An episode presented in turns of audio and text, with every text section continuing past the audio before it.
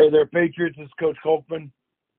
Uh, let me talk to you about the game Friday. Um, obviously, uh, didn't go as planned. Um, was pleased with the boys' fight, the way we come out after halftime, um, especially considering how the first half went. It went could have easily laid down and and quit, and they didn't. So a little tender. Uh, just uh, psychologically, I think we all are. Um, but we move on. So, um, first two teams we played both ranked in their class, uh, two tests, um, and just obviously we're not uh, not prepared for that yet.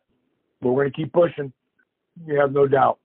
Uh, would also like to uh, special mention to Joe Dodane, who was the uh, academic player of the week. He got special recognition from uh, Indiana News Center for his efforts as a scholar athlete. So great job, Joe.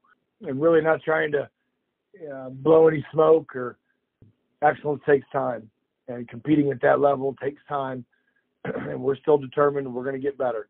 Uh, you can count on that. So until next time, thanks.